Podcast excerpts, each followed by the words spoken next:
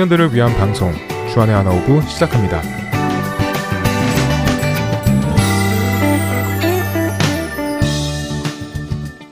애청자 여러분 안녕하세요. 진행의 박영규입니다. 안녕하세요. 김기런입니다. 지난 한 주도 하나님의 살아계심을 굳게 믿고 의지하는 여러분 되셨으리라 믿습니다. 오늘 이야기를 나누기 전 두 가지의 소식을 전해드리려 합니다. 할텐 서울 보건방송국 찬양팀 헨즈가 찬양 집회를 가게 되었습니다. 언제 어디에서 하는지 기론 형제가 소개해 주시죠. 네, 이번 찬양 집회는 인디애나로 가게 되었습니다. 장소는 이은종 목사님께서 담임하고 계시는 인디애나 새소망 침례 교회입니다. 날짜는 9월 5일 토요일 오후 7시 그리고 6일 주일에는 오후 5시가 되겠습니다. 애청자 여러분들과 함께 찬양과 경배에 대한 의미를 나누고 하나님의 은혜를 함께 나누는 이 시간에 인디애나 주와 인근에 계시는 애청자 여러분들을 초대합니다. 오셔서 함께 귀한 예배를 드릴 수 있기를 소원합니다. 자세한 문의는 방송사 전화번호 602-866-8999로 해주시면 되겠습니다. 네, 그리고 두 번째로 전해드릴 소식인데요. 아, 기쁜 소식인가요? 기쁜 소식일까요?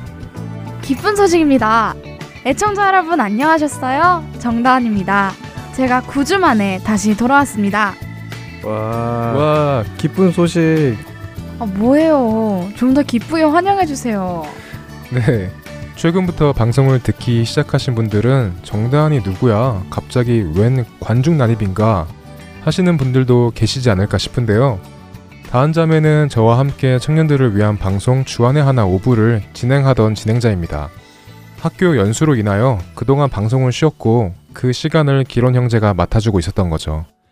다음 잠에 애청자 여러분들께 정식으로 인사드리겠어요? 네, 애청자 여러분 안녕하세요. 제가 두 달 동안 학업 때문에 독일로 연수를 다녀오게 되었습니다. 그동안 저를 위해서 기도해 주신 모든 분들께 감사의 말씀 드립니다. 그리고 저 대신에 수고해 주신 기런 형제에게도 감사합니다. 아, 아닙니다. 뭐 다은 자매가 없는 동안 방송을 통하여 복음 전파에 동참할 수 있어서 즐거웠습니다. 그래서 오늘은 특별히 저와 기론 형제 그리고 다은 자매 이렇게 세 명이서 주안의 하나 오부를 진행할까 합니다. 첫 찬양 듣고 오겠습니다.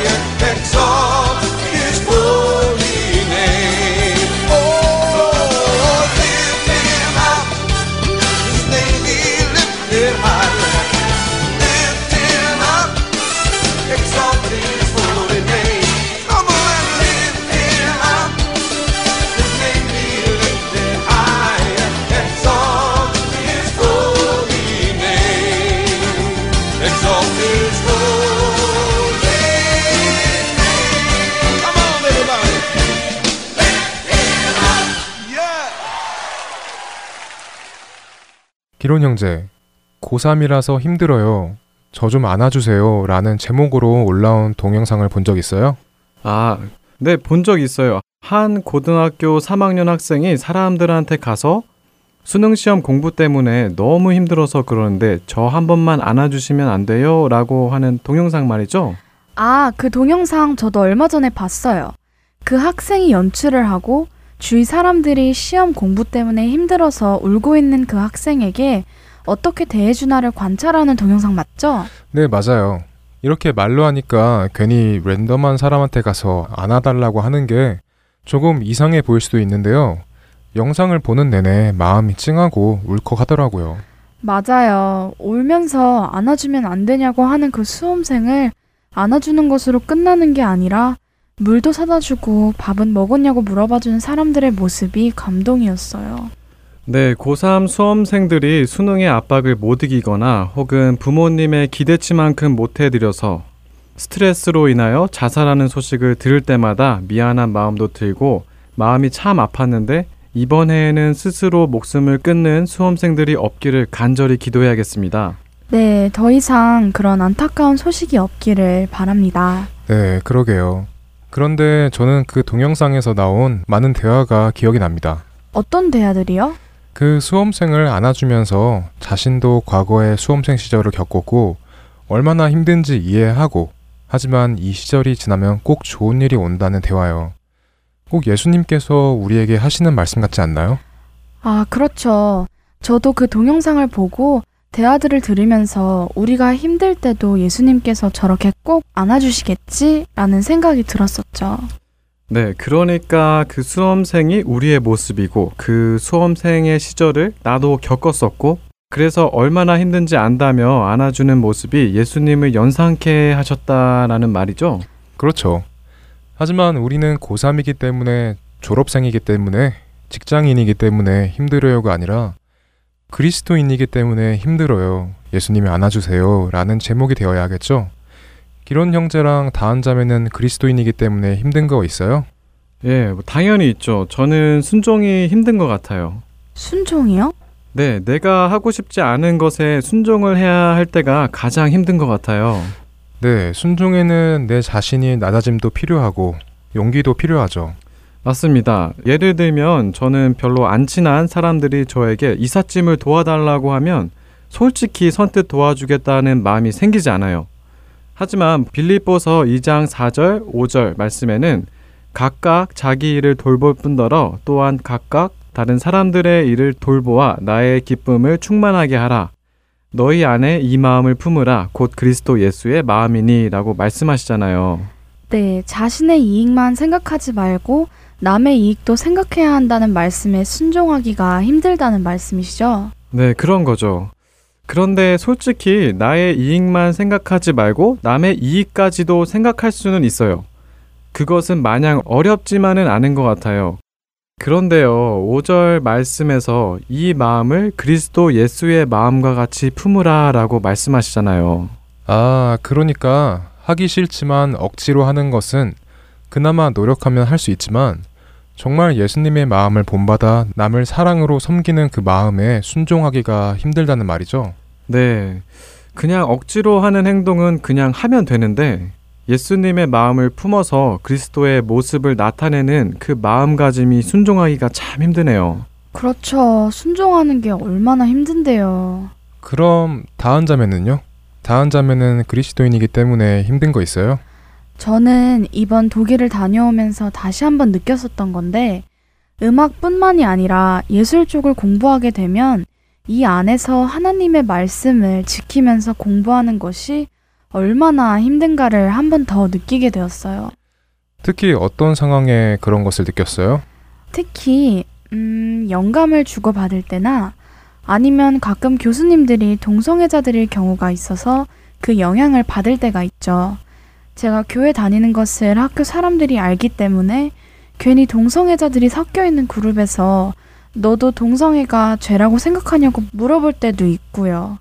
그럴 때면 정말 힘들어요. 예수님한테 저도 좀 안아주세요 라는 말이 나올 수밖에 없더라고요. 네, 이렇게 그리스도인이기 때문에 기런 형제와 다한 자매가 겪는 이 일들이 우리 많은 형제 자매들에게 공감이 갈 것 같네요. 각자의 삶에서 겪는 이 일은 사람마다 조금씩 다를 테지만 이 세상을 등지고 혹은 나의 자아를 죽인 채 어떻게든 말씀에 순종하며 주님의 뜻대로 산다는 것은 보통 힘든 일이 아니기 때문입니다. 하지만 우리가 이것을 기억해야 합니다. 고3 수험생이 눈물을 흘릴 만큼 힘들어 하면서 공부를 하는 이유가 무엇이죠? 물론 자신이 원하는 대학교를 가기 위해서겠죠. 맞아요. 자신이 정해놓은 목표가 있기 때문에 그렇게 힘들어 하면서 공부를 하는 것이겠죠. 하지만 자신의 목표가 대학교가 아니라면 수능 시험을 치르지 않아도 되는 것이라면 굳이 힘들어 하면서 시험 공부를 하지 않아도 될 것입니다. 그와 마찬가지로 우리가 그리스도인으로서 이 세상을 살아가는 것이 힘든 이유는 우리의 목표와 소망은 이 땅이 아니라 하늘에 있다는 것을 성령님을 통해 우리는 이미 알고 있기 때문입니다.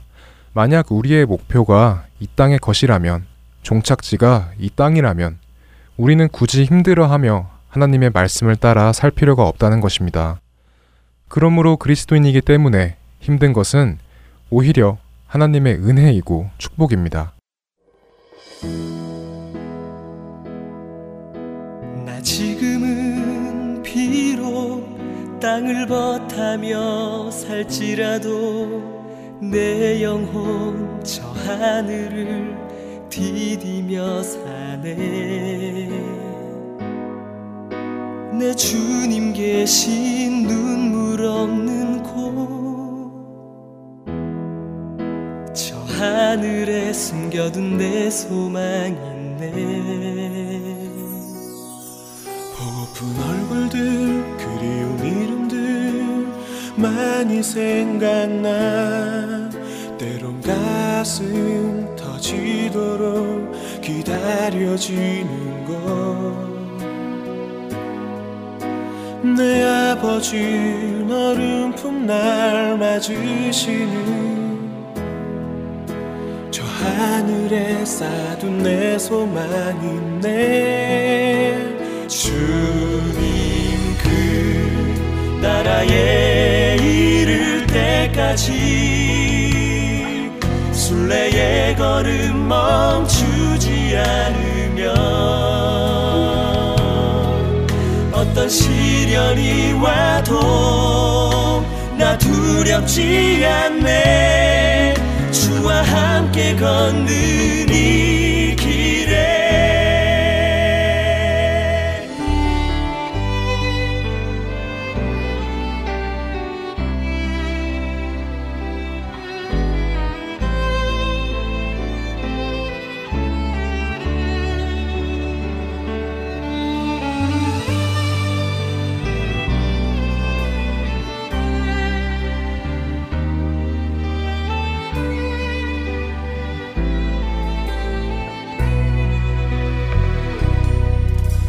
나 지금은 비록 땅을 버타며 살지라도 내 영혼 저 하늘을 디디며 사네.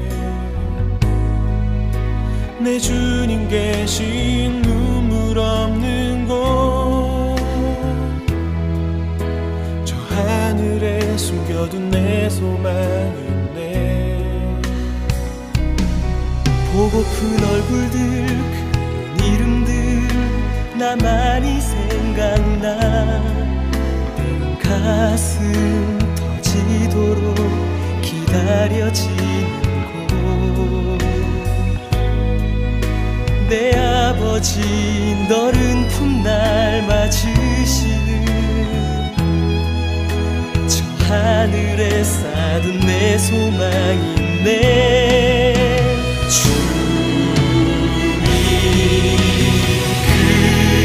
나라에 이를 때까지 순례의 걸음 멈추지 않으면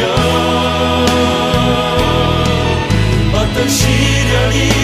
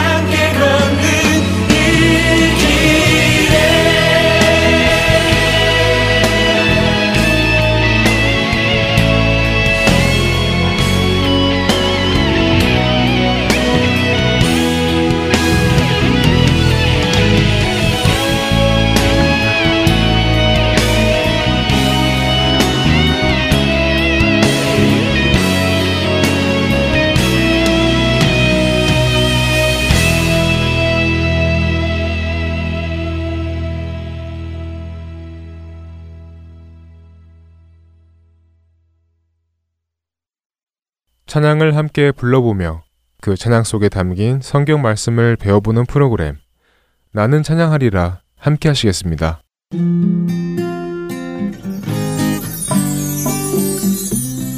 샬롬, 애청자 여러분, 안녕하세요. 나는 찬양하리라 송민우 목사입니다. 날마다 새로운 하나님의 그 사랑에 감격하는 하루하루를 살고 계신가요? 주님의 사랑은 결코 변함이 없고 다함이 없습니다.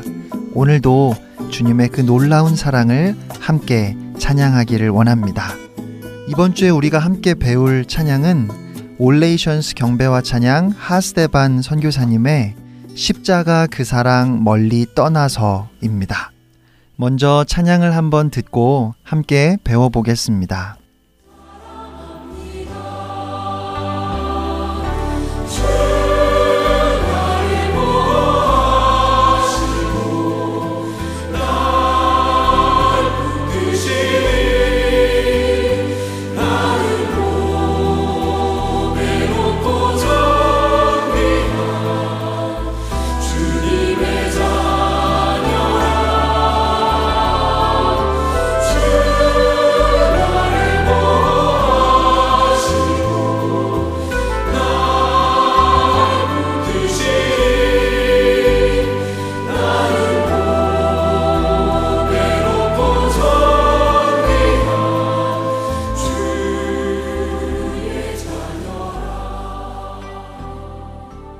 오늘 찬양의 가사를 제가 한번 읽어드리겠습니다.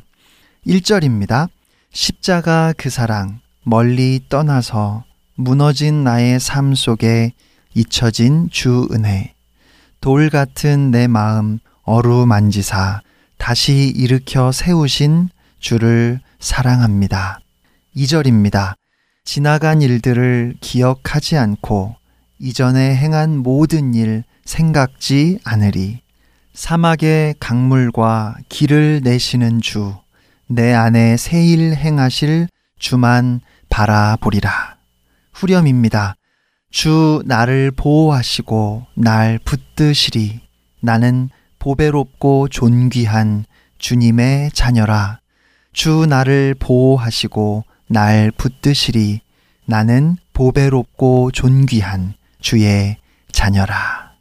그러면 이제 여덟 마디씩 찬양을 배워보겠습니다. 첫 번째 소절입니다. 십자가 그 사랑 멀리 떠나서 무너진 나의 삶 속에 잊혀진 주 은혜.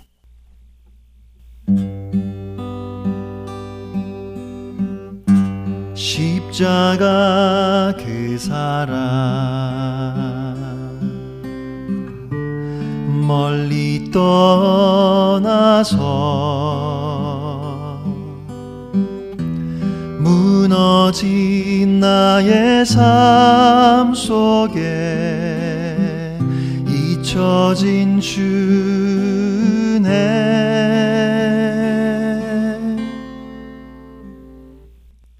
두 번째 소절입니다. 돌 같은 내 마음 어루만지사 다시 일으켜 세우신 주를 사랑합니다.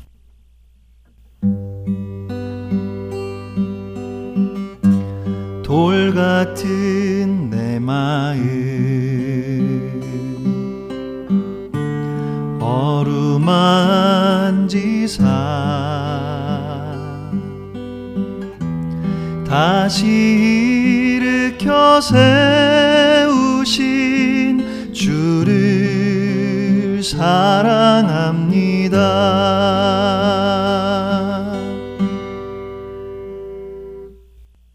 첫 번째, 두 번째 소절을 2절 가사로 한 번 더 불러보겠습니다. 지나간 일들을 기억하지 않고 이전에 행한 모든 일 생각지 않으리.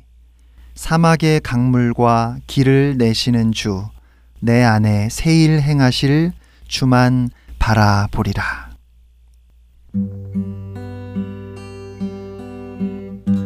지나간 일들을 기억하지 않고 이전에 행한 모 지 않으리 사막의 강물과 길을 내시는 주 내 안에 새일 행하실 주만 바라보리라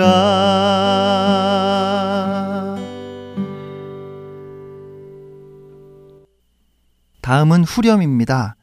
여덟 마디가 두 번 반복되는 형식으로 되어 있는데요. 두 번째에서는 마지막 두 마디가 끝나는 느낌으로 바뀝니다. 주 나를 보호하시고 날 붙드시리. 나는 보배롭고 존귀한 주님의 자녀라. 주 나를 보호하시고 날 붙드시리. 나는 보배롭고 존귀한 주의 자녀라.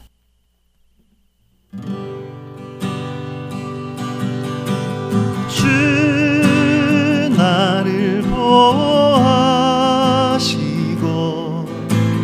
날 붙드시리 나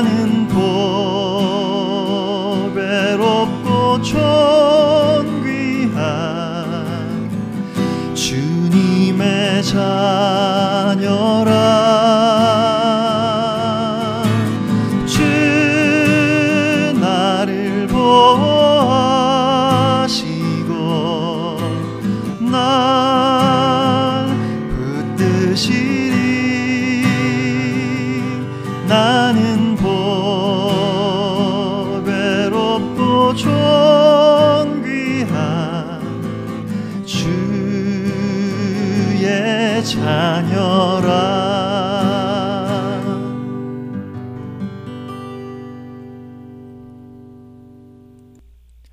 누가복음 5장에 예수님께서 한 나병 환자를 고치신 사건이 기록되어 있습니다.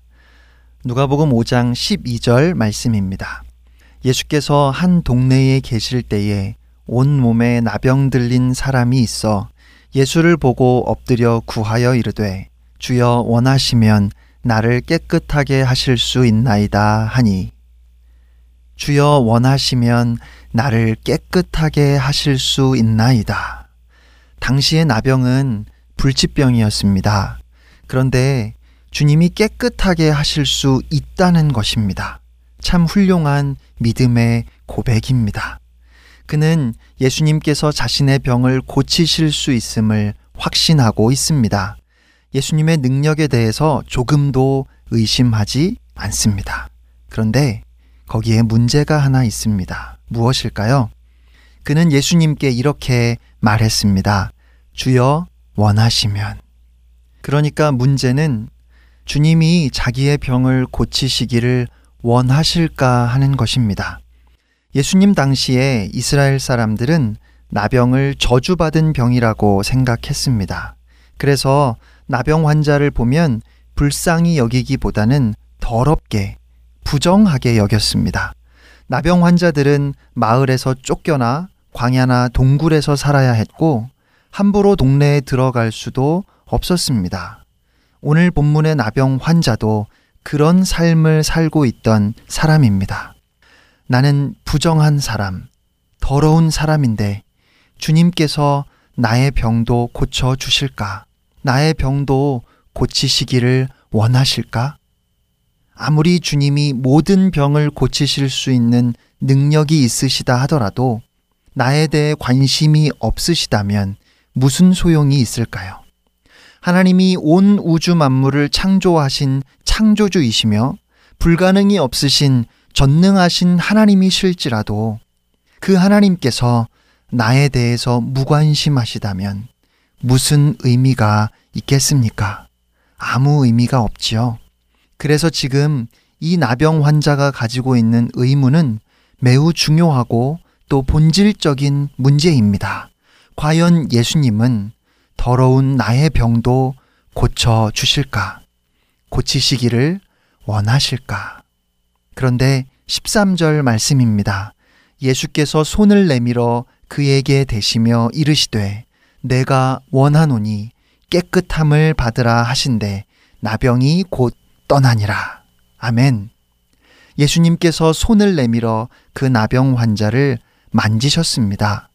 예수님은 말씀만으로도 얼마든지 병을 고치실 수 있으셨습니다. 그런데 왜 나병 환자에게 손을 내밀어 그를 만지셨을까요?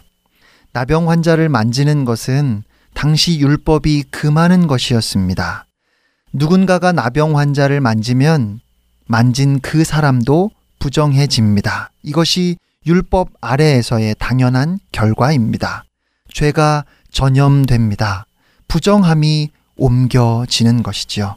그러나 예수님의 경우는 정반대입니다. 예수님의 손이 우리에게 닿으면 주님이 우리를 만져주시면 주님의 깨끗함이 그 정결함이 주님의 그 의로움이 우리 안에 들어와서 우리를 깨끗하게 합니다. 우리가 아무리 더러워도 아무리 죄를 많이 지었더라도 상관없습니다. 주님의 보혈이 우리를 깨끗하게 하십니다. 이것이 예수 그리스도를 통해 우리에게 나타난 하나님의 사랑입니다. 이 나병 환자의 몸에 병이 생기면서 아무도 그를 만지려 하지 않았습니다.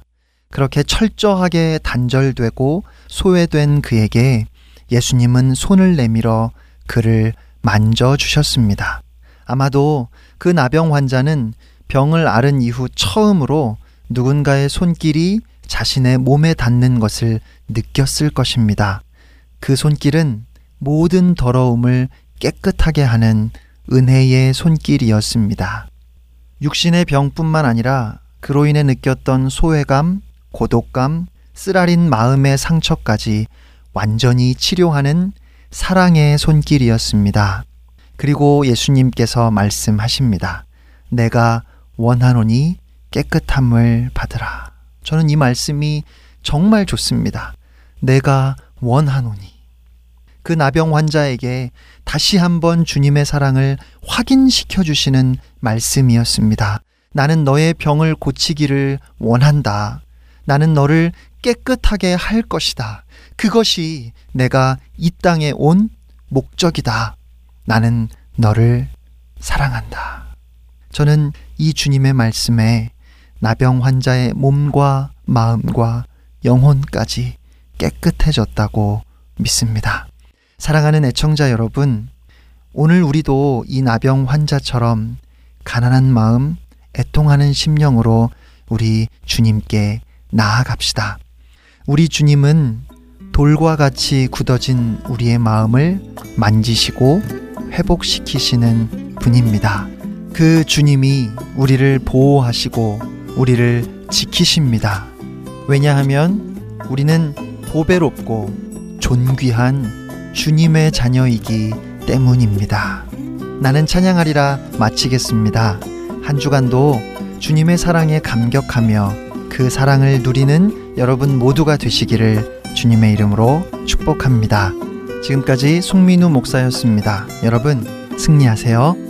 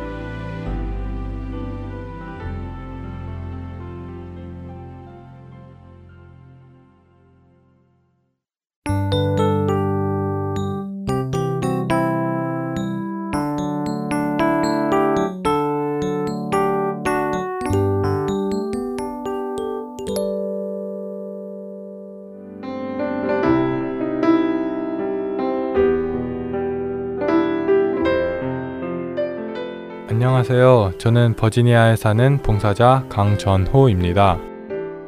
주의 길을 곧게 하라고 광야에서 외치는 자의 소리. 하트앤소울 복음선교회에서는 복음 전파 사역에 함께 동참하실 분을 찾습니다.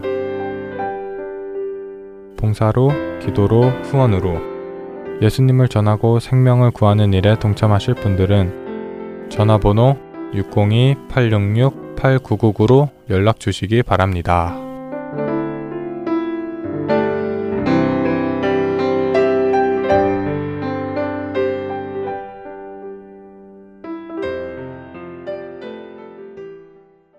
설교 말씀으로 이어집니다. 텍사스 비전 선교교회 임홍일 목사께서 출애굽기 2장 1절부터 10절까지의 말씀으로 현명한 여인, 어리석은 여인이라는 주제로 말씀 나누어 주십니다. 은혜의 시간 되시길 바랍니다.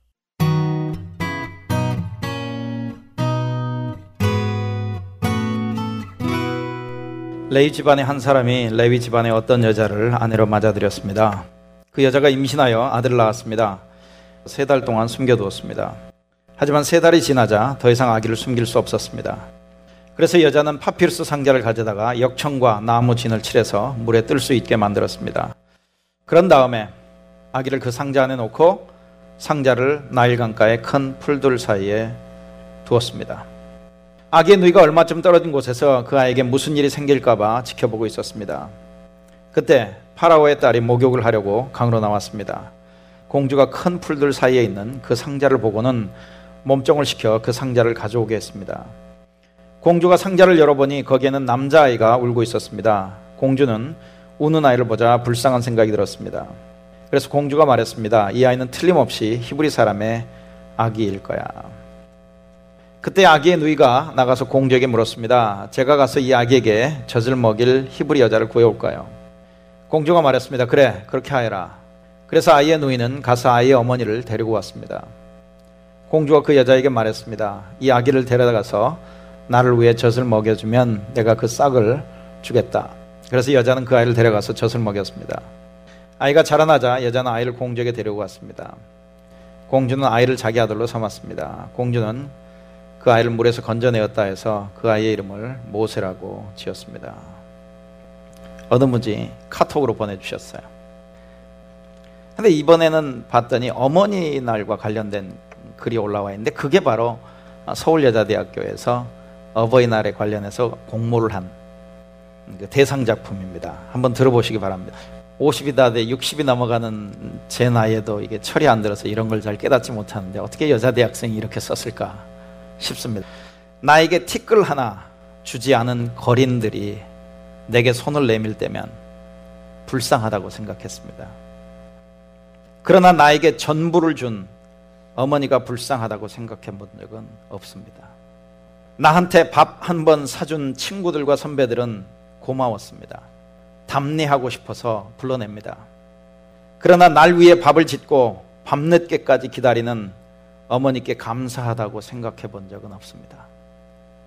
실제로 존재하지도 않는 드라마 속 배우들 가정사에 그들을 대신해 눈물을 흘렸습니다. 그러나 일상에 지치고 힘든 어머니를 위해 진심으로 눈물을 흘려본 적이 없습니다. 골방에 누워 아파하던 어머니 걱정은 제대로 한 번도 해본 적이 없습니다. 친구와 애인에게는 사소한 잘못 하나에도 미안하다고 사과하고 용서를 구했습니다. 그러나 어머니에게는 잘못은 셀 수도 없이 많아도 용서를 구하지 않았습니다. 죄송합니다. 죄송합니다. 세상의 어머니는 위대하기에 어머니를 생각하며 이 글을 올립니다. 그렇게 적었습니다. 여러분 축하하고 선물은 보내셨는지 모르지만 혹 어머니에게 전화해서 그때 철없이 군 거 미안합니다. 죄송합니다. 어머니 그렇게 어렵고 힘들 때 제가 돌아보지 못했습니다. 죄송합니다. 혹 전화를 다시 한번 하시면 어떨까 하는 생각이 듭니다. 제가 한국을 방문할 때마다 이제 장인 장모님 댁에 있는데요. 두 분 다 여든이 넘으셔서 그리고 장모님은 허리나 이런 쪽 그 다리 수술 많이 하셔서 거의 움직이시기가 굉장히 불편합니다. 그런데 사위가 같다고 더더군다나 부담스러운 목사 사이가 같다고요. 그냥 사위 대접하는 것보다 더 이렇게 잘 대접해 주시려고 애를 쓰는데 얼마나 미안한지요. 그 밥을 먹기가 참 힘이 듭니다. 제가 미국에서는 설거지 잘합니다. 설거지 도와드릴까요? 그래도 절대 설거지를 맡기지 않습니다. 그 불편한 몸으로 이렇게 설거지를 하는데 저도 이제 철이 드는지 아내를 키워준 것에 대해서 지금까지 잘 돌봐주고 지금까지 기도해 준 것에 대해서 고맙다는 이야기를 이제는 하고 싶더라고요. 20대 초반에 있는 여자 대학생의 그 글이 참 우리의 삶을 돌아보게 합니다. 여러분들도 누구의 어머니이시기도 하고 아직도 여러분의 연로하신 부모님, 어머님이 계실 텐데 예, 저도 이 글을 읽으면서 잠시 저로 돌아보니까 제 어머니에게 새벽에 나가면서 밥 한 끼 해주는 거 고맙다는 얘기를 한 것 같지 않아요. 그리고 어머니이시고 아내이신 여자분들 그리고 앞으로 어머니가 되고 아내가 될 여자분들을 대상으로 말씀을 전하지만 우리 모두에게 주는 말씀이라고 생각하시고 들으시길 바랍니다. 여러분에게 어머니라고 하는 단어를 제가 드리면 그리고 그 단어와 관련해서 떠오르는 단어가 무엇이라고 묻는다면 여러분은 어떤 단어를 여러분 혹 답을 해 보시겠습니까? 한국에서 그런 설문을 했어요. 대학생들에게 했습니다. 그리고 남녀에게 아버지 어머니를 생각할 때 떠오르는 단어를 말하라고 했는데 사랑, 감사, 희생, 안타까움, 그리움, 아쉬움, 미소, 존경, 평온함, 행복 뭐 이런 단어들입니다. 혹 여러분이 떠올렸던 단어들과 이렇게 일치가 되는 것들이 있습니까? 아마 있겠죠.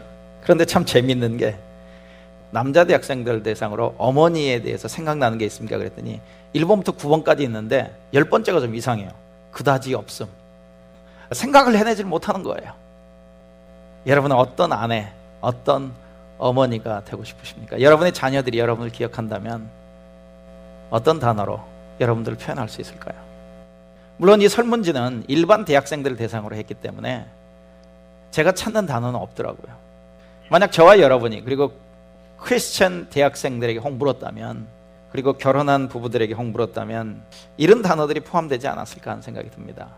믿음, 기도, 경건, 어, 그런 단어들이 생각나지 않을까요? 여러분들의 어머니를 생각할 때, 아, 우리 어머님은 참 믿음의 삶을 사셨어.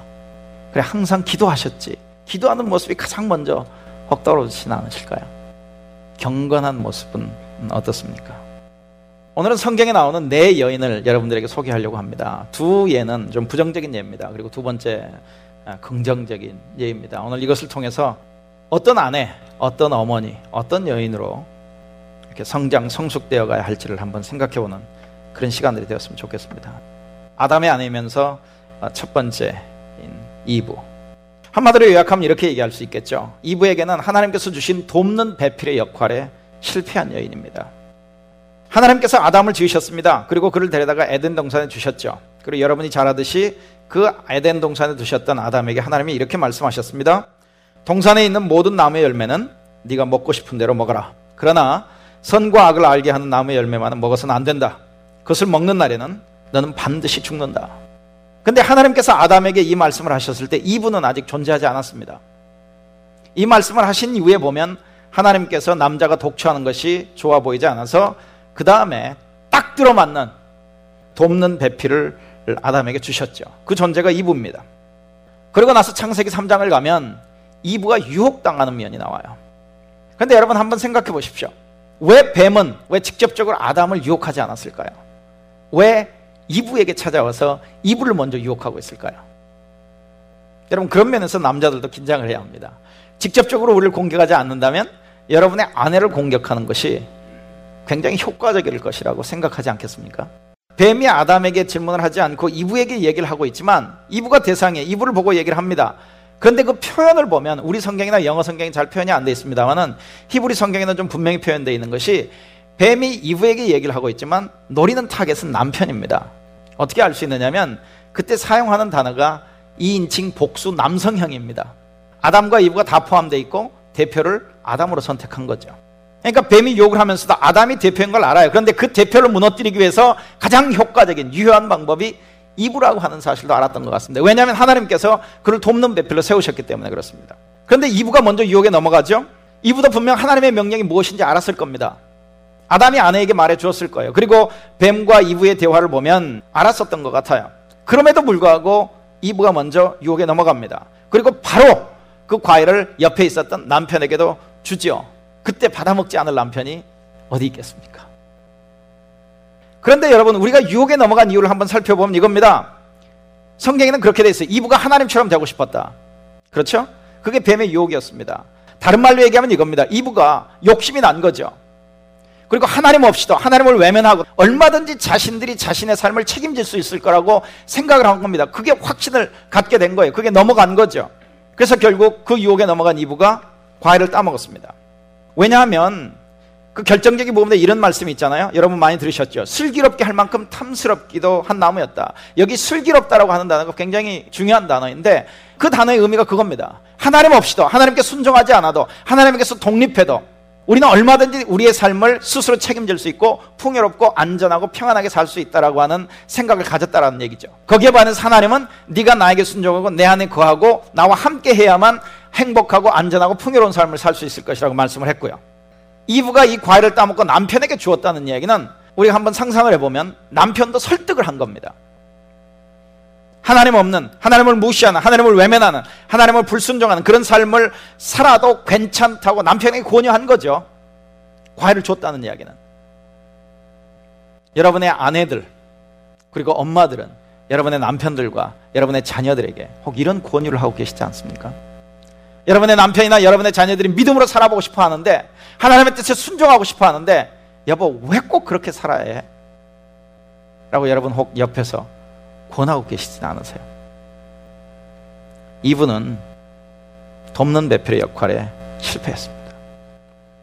두 번째 여인은요. 열왕기 상에 나오는 아합의 아내 이세벨이라고 하는 여자입니다. 제일 악한 왕으로 기록되어 있죠. 그 아합 왕의 아내가 이세벨인데 아합이 그렇게 악한 존재가 되는 데는 이세벨이 결정적인 역할을 했습니다. 아합이 왕이었을 때 나봇이라고 하는 그 일반 백성이 가지고 있는 포도원을 가지고 싶었습니다. 아합이. 그래서 아합이 나봇에게 이렇게 제안을 합니다. 그대의 포도원을 나에게 주십시오. 나는 그것을 정원으로 만들겠어. 여기 정원이라고 하는 건 베지터블 가든인데요. 대신에 그대에게 더 좋은 포도원을 하나 주겠어. 원하면 돈으로 계산해서 줄 수도 있어. 여러분은 왕이 지금 백성에게 제안을 하는 겁니다. 그리고 네가 가지고 있는 것보다 훨씬 더 좋은 것을 줄 테니까 그거를 나에게 줘라. 나는 그게 갖고 싶다. 그렇게 얘기를 한 거죠. 어찌 보면 굉장히 좋아 보이는 말이 되는 어떤 제안 같아 보이지 않습니까? 그런 제안을 받고도 거절한다는 것은 굉장히 어리석어 보이지 않습니까? 그런데 나봇이 그 아합 왕의 제안을 이런 지하에 거절을 해버립니다. 그러면서 이렇게 얘기해요. 제가 조상의 유산을 임금님께 드리는 일은 주님께서 금하시는 불경한 일입니다.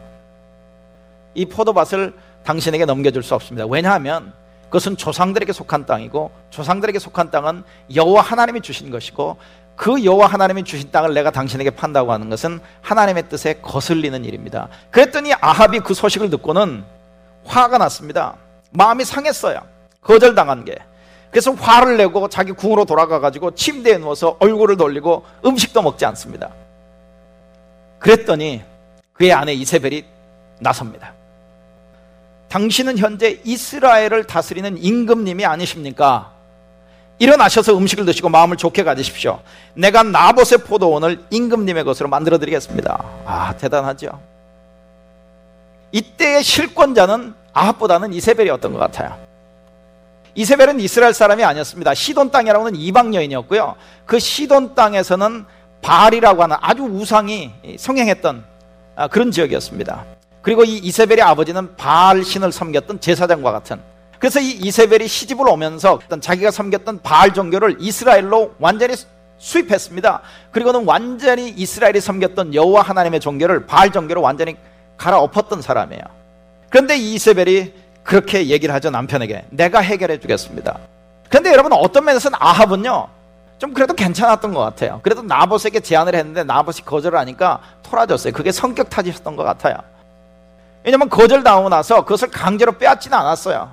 그런데 남편이 그런 형편이 있는 걸 알고 아내가 탁 나선 겁니다. 그리고 어떻게 일을 해결했는가 한번 보십시오.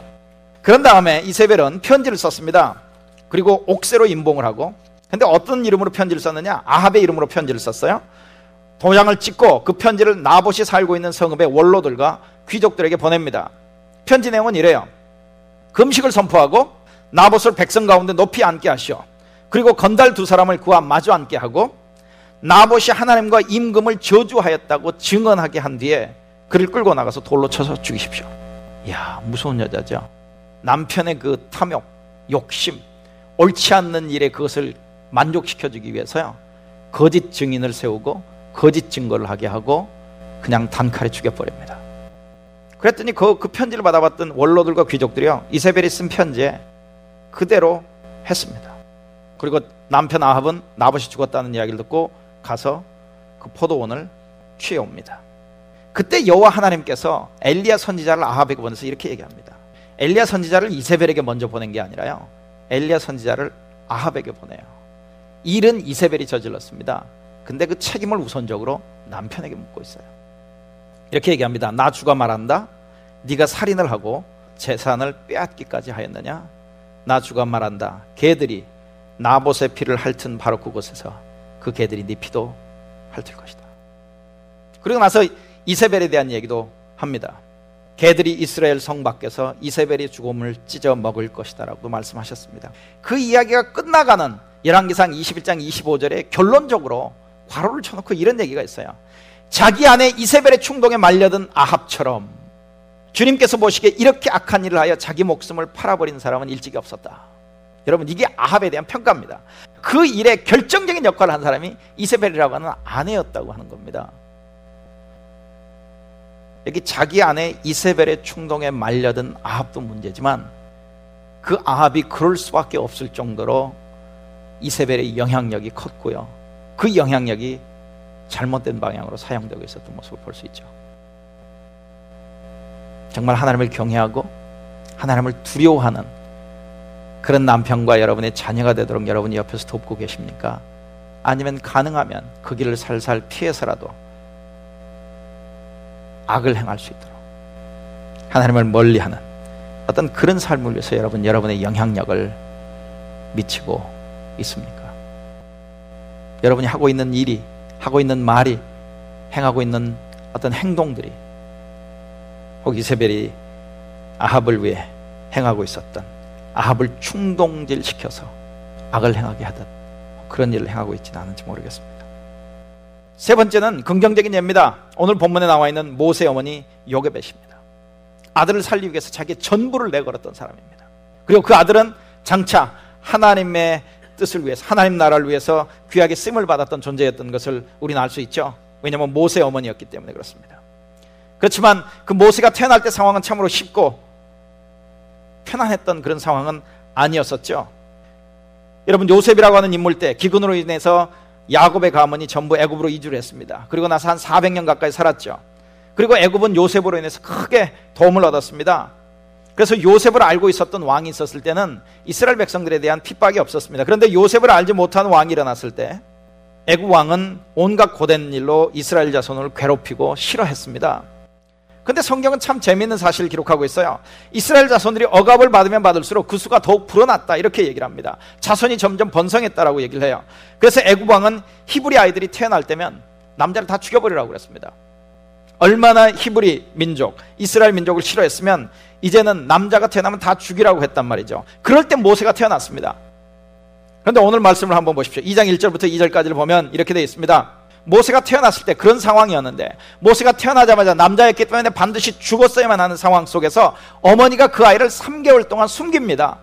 그리고 3개월 동안 숨기다가 더 이상 숨길 수 없었을 때는 어머니가 직접 갈대 상자를 만들어서 아이를 그 안에 집어넣고 나일강가 갈대 숲 사이에 그 아이를 놓고 결국 구원받게 하는 일을 하는 어머니의 모습을 오늘 우리가 볼 수 있다는 이야기죠. 한번 보시겠습니까? 2장 1절, 2절, 3절을 한번 보겠습니다.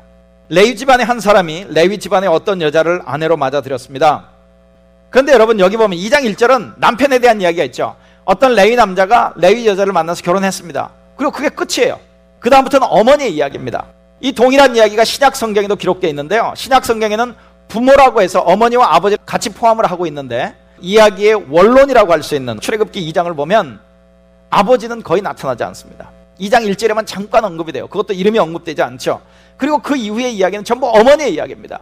그러니까 모세가 태어났던 일, 그리고 모세가 생명을 구원받았던 일, 그리고 그가 무난하게 장성해서 하나님의 일을 행할 수 있는 어떤 그 일에 결정적인 역할을 한 사람이 어머니였다고 하는 이야기예요. 그 여자가 임신하여 아들을 낳았습니다. 여자는 그 아이가 너무 잘생겨서 세 달 동안 숨겨두었습니다.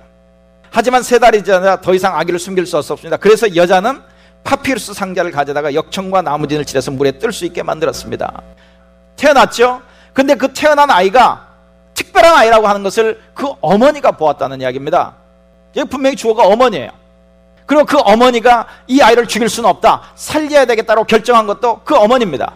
그리고 3개월이 지났을 때 더 이상 자기가 키울 수 없어서 이제 내보내야 했던 그 시점에서 아이를 파피루스 상자를 받아서 역청과 나무 진을 칠해서 물에 뜰 수 있게 만들었고 그 속에다 아이를 집어넣는 사람도 어머니입니다. 그걸 강조하고 있어요. 오늘 본문이요. 그렇다고 해서 아버지는 아무 일도 안 했다. 라고 우리는 얘기할 수 없습니다. 분명히 신약 성경에는 부모가 이렇게 했다고 되어 있어요. 왜냐하면 히브리서 11장 23절 말씀을 한번 들어보세요. 모세가 태어났을 때 믿음으로 그 부모는 석 달 동안 아기를 숨겨두었습니다. 그 부모라고 얘기를 하죠. 신약 성경에는 어머니 아버지를 다 포함해서 얘기를 하고 있는데 이 출애굽계는 어머니만을 얘기하고 있다는 것이죠. 그러니까 아마 그것을 합하면 어머니 역할이 주도적이었다. 뭐 이렇게 얘기할 수도 있을까요? 그런데 히브리서 11장 23절은 뭐라고 했냐면 믿음으로 그렇게 했다는 이야기입니다. 그 아이가 태어났을 때 딱 꼬집어서 뭐라고 얘기할 수는 없지만 그 아이를 통해서 하나님이 이루실 어떤 하나님의 계획, 하나님의 뜻을 볼 수 있었다는 이야기입니다. 신약성경 히브리서 11장에 나오는 믿음이라고 하는 이야기는요, 보이지 않는 하나님, 보이지 않는 하나님의 약속과 관련된 이야기입니다. 그래서 믿음으로 행했다라고 하는 얘기는 보이지 않는 하나님을 보이는 것과 같이 보이지 않는 하나님의 약속을 손에 붙잡은 것과 같이 행동했을 때 그것을 믿음으로 행했다 이렇게 얘기를 하는 거거든요. 그러니까 모세가 태어났을 때 자기에게 아들이 태어났을 때 죽일 수밖에 없었던 그 상황 속에서 모세 어머니가 했던 것은 그 태어난 아기 속에서 하나님의 어떤 계획하심을 볼 수 있었다는 이야기예요. 앞으로 80년 후에 하나님께서 모세를 어떻게 사용하실지 그 구체적인 모습은 알 수 없었지만 모세 어머니는 모세에게서 그 모습을 볼 수 있었다는 이야기입니다. 성경 그것을 뭐라고 표현하냐면 아이가 너무 잘생겼다 이렇게 표현합니다. 여러분의 남편과 여러분의 자녀들을 통해서 어떤 크기든지 어떤 형태이든지 정말 하나님의 뜻이 이루어질 수 있기 위해서 하나님을 사랑하고 이웃을 사랑하도록 하기 위해서 여러분 믿음으로 그들을 격려하고 협력하고 도와주고 희생할 수 있으시겠습니까? 여기 히브리서 11장 23절을 보면요. 모세가 태어났을 때 믿음으로 그 부모는 석 달 동안 아기를 숨겨두었습니다. 그런 아기가 잘생긴 것을 보았기 때문입니다. 그들은 왕의 명령을 두려워하지 않았습니다. 어머니의 전부를 내놓은 거죠. 아들을 살리기 위해서요. 그런데 그 아들을 살리기 위한 근본적인 이유가 뭐였냐면 그를 통해서 하나님이 뭔가를 이루실 어떤 계획이 있다는 것을 그들은 알았다는 거죠. 그런 영적 통찰력이 있었다는 이야기입니다. 여러분 어머니들이 그런 어떤 영적 통찰력이 있어야 하지 않겠습니까? 남편들도 마찬가지지만. 아이를 더 이상 숨길 수 없었을 때요. 갈대 상자를 구하에다가 역청과 송진을 바릅니다. 그리고 아이를 거기에 담아서 강가의 갈대 사이에 놓아둡니다. 이렇게 한 것도 어머니예요. 주어가 쉽니다. 어떤 성경학자는 그래요. 아마 그 일이 있기 전에 세 달 동안 모세 어머니는 나일 강가에서 일어나고 있는 모든 일들을 다 서베이를 했을 것이다. 그리고 바로의 딸이 어떻게 움직였는지, 그의 동선이 어땠는지, 그리고 결국 자기 아들을 내보낼 순간을 위해서 몇 번이고 아마 리허설을 했을 것이다. 이렇게까지 주석하는 분도 있습니다. 나중에 모세 누이가 멀찍이 서서 보지요. 바로의 공제 딸이 모세를 데려갈 때 즉각 가서 얘기하죠. 제가 유모를 데려다 줄까요? 그것도 히브리인 유모를 데려다 줄까요? 아마 그 모든 것들을 아마 리허설을 하고 우리로 얘기하는 시뮬레이션을 몇 번 했을 것이다. 그렇게 얘기를 하는 성경학자도 있습니다. 사도행전 7장 23절을 보면 이런 말씀이 있습니다. 모세가 40살이 되었을 때 그의 마음에 자기 동족인 이스라엘 사람의 사정을 살펴볼 생각이 났습니다. 어떻게 그런 생각을 갖게 되었을까요? 히브리서 11장 24절은 이렇게도 얘기합니다. 믿음으로 모세는 어른이 되었을 때 바로 왕의 공주의 아들이라 불리기를 거절하였습니다. 그러니까 애굽이 줄 수 있는 모든 명예와 영화를 다 거절했다는 이야기죠. 그리고 하나님의 백성과 함께 더불어 고생하기를 선택했다라고 얘기합니다. 여러분 여기에 보면 믿음으로 모세는 그렇게 했다는 거예요. 그럼 도대체 이 믿음으로 행하게 된 그 배경이 어디에서부터 시작되었을까요? 아마 어머니가 얘기해 주지 않았을까요? 그렇기 때문에 모세가 40이 되고 어떤 중요한 결정의 순간에 바로 왕의 공주의 아들이라 불리기를 거절했는데 그게 바로 그의 믿음의 행동이었다 얘기하고 있지 않습니까? 이 출애굽기 2장과 관련해서요 이런 얘기를 쭉 하다가 여러분 찰스 스윈돌이라고 하는 분이 계십니다. 이 달라스 신학교의 총장도 하시고 캘리포니아 풀러턴이라고 하는 곳에서 어, 목회를 이렇게 크게 하셨던 분이기도 하고 지금은 달라스 쪽에 플레이노 쪽에 와서 아마 목회를 하고 계시는 걸로 알고 있습니다. 나이가 이제 많이 드셨는데요. 아마 80이 넘으셨을 것 같아요. 근데 그분이 이 글과 관련해서 이런 글을 쓰셨어요. 모든 부모에게 모든 상황에서 이 얘기를 하고 있는 건 아닙니다만은 내가 특별히 오늘은 preschool 아이들을 두고 있는 어머니들에게 이 글을 쓰고 있습니다. 만약 여러분이 일을 해야 한다면 그리고 또 다른 옵션이 없다면 저는 여러분에게 강력하게 권고합니다. bare minimum으로만 일을 하십시오. 왜냐하면 그래야만 여러분의 preschool 아이들이 엄마의 돌봄을 받고 최고의 삶을 누릴 수 있기 때문에 그렇습니다. 그러면서 계속 뭐라고 얘기하냐면 여러분 여러분의 그 어린 아이들과 함께 보낼 수 있는 그 귀한 시간들을 희생하기보다는 차라리 여러분의 물질을 희생하십시오. 여러분의 식탁을 희생하십시오. 그게 나는 더 훨씬 나은 방법이라고 생각합니다. 여러분 preschool 아이들 시기에 엄마와 같은 존재를 대신할 수 있는 것은 그 어디에도 그 누구도 없습니다. 마지막으로는요. 사무엘상에 나오는 아비가일이라고 하는 에비게일이라고 하는 여인입니다. 근데 그 남편의 이름은 나발인데요. 그 나발 이름 자체가 미련하고 어리석다. 고집스럽다. 뭐 이런 의미가 포함되어 있죠. 이 아빌과일과 관련돼서 이야기는 다윗과 연관돼서 이렇게 나옵니다. 다윗이 이제 사울에게 쫓겨서 이렇게 피해 다니던 때입니다. 사울 왕이 다윗을 죽이려고 했기 때문에요. 그때 다윗이 이렇게 도망 다니면서도 여러 필요한 사람들을 잘 도와줬었습니다. 지켜주기도 하고요. 그 중에 한 사람이 나발과 그의 종들이었습니다. 나발의 종들이 양들을 데리고 와서 이렇게 양치기를 할 때 다윗이 지켜주었고 전혀 어떤 해를 끼치지도 않았다고 성경은 얘기를 합니다. 그런데 어느 날 다윗이 함께하는 400명 이상의 군사들이 있었기 때문에 먹을 것이 필요해서 나발이 잔치를 한다는 소식을 듣고 이런 요청을 합니다. 나 좀 도와달라. 우리가 먹을 것을 좀 달라. 그랬더니 나발이라고 하는 사람이요. 다윗을 무시하고 멸시하고 욕을 하고 거절해 버립니다. 그때 다윗이 열을 받아요. 분노하게 됩니다. 그래서 나발 가족을 다 죽여버리려고 작정하고 달려갑니다. 이렇게 얘기해요 성경은. 그는 나에게 선을 악으로 갚았다. 내가 내일 아침까지 그에게 속한 모든 사람들 가운데서 남자들을 하나라도 남겨둔다면 나 다윗은 하나님께 무슨 벌이라도 받겠다. 평상시에 다윗과 같지 않습니다. 거절당했어요. 무시당했어요. 멸시당했죠. 지금 쫓겨다니고 있는 상황이죠. 거기에서 지금 나발이 거절하니까 내 다 죽여버리겠다고 지금 분기탱천해가지고 지금 달려가는 겁니다. 400명 데리고요. 나발 가족의 남자들이 다 죽는 건 시간 문제입니다. 근데 이 소식을 종들에게서 누가 들었느냐면 아비가일이라고 하는 나발의 아내가 듣습니다. 그리고 나서 그 문제의 심각성을 깨달아 알고 곧바로 아비가일이 음식을 준비해가지고 다윗을 만나러 갑니다. 그리고 다윗은 저쪽에서 오고 아비가일은 이쪽에서 가다가 딱 만났습니다. 그때 아비가일이 다윗의 분노를 잠재워 버립니다. 그리고 그 잠재웠던 그 대화 가운데 핵심이 뭐냐면 여호와 하나님입니다. 아비가일이 다윗이 잊어버리고 있었던 여호와 하나님을 다시 생각나게 하더라는 거죠. 다윗이 지금 복수하고 싶은 마음에 그 분노 가운데서 지금 그 다윗의 생각 속에는 다윗의 행동 속에는 하나님이 없는 겁니다. 그 하나님이 없는 다윗에게 하나님을 다시 찾아내게 했던 사람이 누구냐면 아비가일이에요. 이렇게 얘기합니다.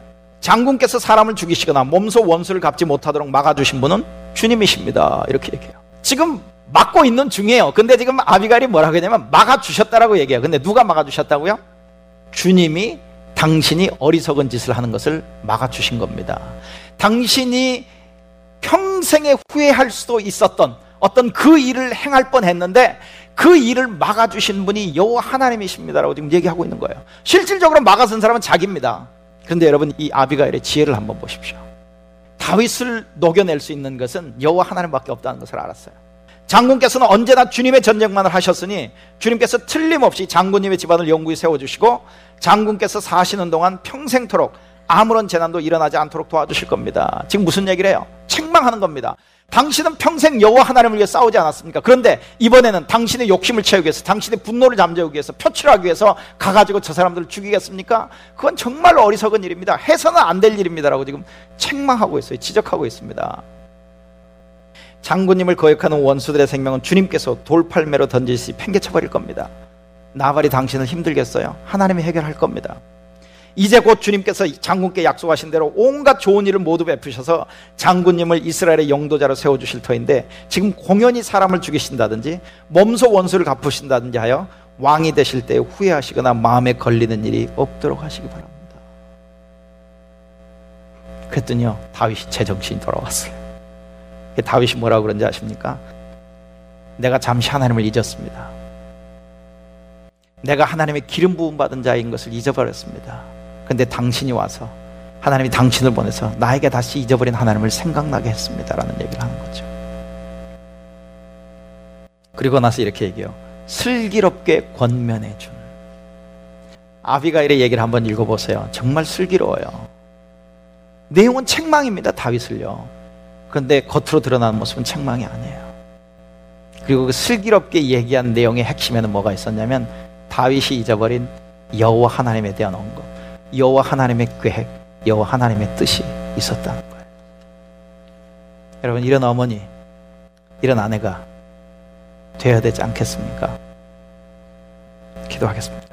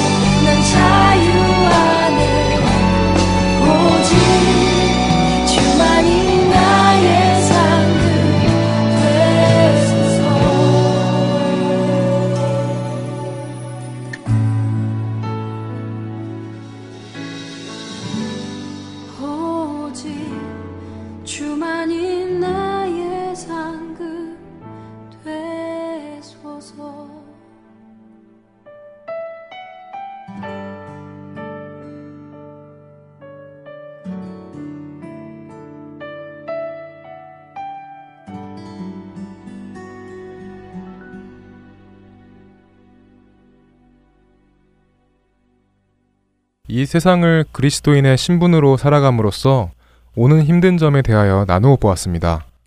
네, 저희가 앞서 나누었던 것처럼 내가 하고 싶은 것, 내가 갖고 싶은 것들을 주님을 위해 포기해야 할 때가 있고 주님의 마음을 본받아 순종해야 할 때가 있습니다. 네, 그리고 세상의 법과 윤리 앞에서 하나님의 법과 윤리를 지켜야 할 때도 있죠. 네, 이것들 말고도 그리스도인이기 때문에 하나님의 말씀대로 살려고 할 때면 우리는 항상 이 세상에 언웰컴한 사람들이 될 수밖에 없습니다.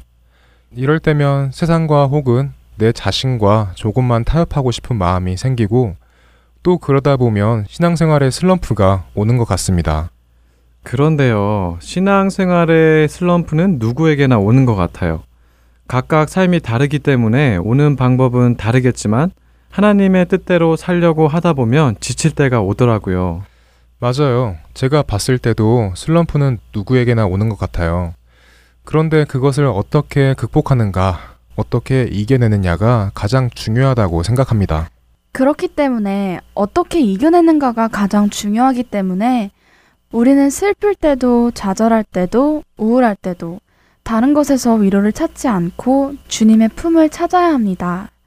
시편 46편 1절 말씀처럼요. 하나님은 우리의 피난처시요 힘이시니 환난 중에 만날 큰 도움이시라.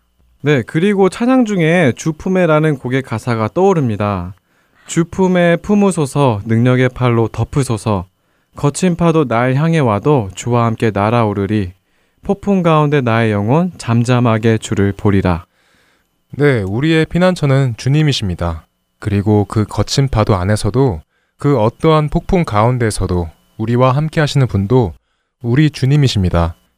세상의 즐거움 앞에서 그리고 나의 만족 앞에서 주님의 마음을 본받아 주님의 길로 가기 위하여 힘들어하고 있는 청년 여러분, 저희 모두가 주님 안에서 한 형제 자매들로서 주님의 이름으로 축복합니다. 축복합니다. 축복합니다. 청년들을 위한 방송 주안의 하나 오부 마칠 시간이 되었습니다. 오늘은 마치기 전에 드릴 말씀이 있는데요. 오늘 방송은 다한 자매가 다시 돌아온 기쁜 소식과 함께 아쉽게도 기런 형제의 마지막 방송이 되었습니다. 네, 처음 방송을 시작할 때 부담도 되고 어떻게 해야 하나 했는데 막상 이렇게 끝나니까 좀 아쉽네요. 그동안 너무 뜻깊고 귀한 시간이었고요. 부족하지만 온유함으로 방송을 끝까지 청취해 주시고 기도로 후원해 주신 모든 분들께 진심으로 감사의 말씀 드리고 싶습니다. 네, 기론 형제 그동안 정말 수고 많으셨고요. 기론 형제가 말씀드린 것처럼 기론 형제와 주안의 하나 오부를 위해서 기도해 주신 모든 분들께 진심으로 감사드립니다. 그럼 오늘도 주님께서 다시 오시는 그날을 기대하며 저희는 다음 주 이 시간에 다시 찾아뵙겠습니다. 애청자 여러분, 안녕히 계세요. 안녕히 계세요. 안녕히 계세요.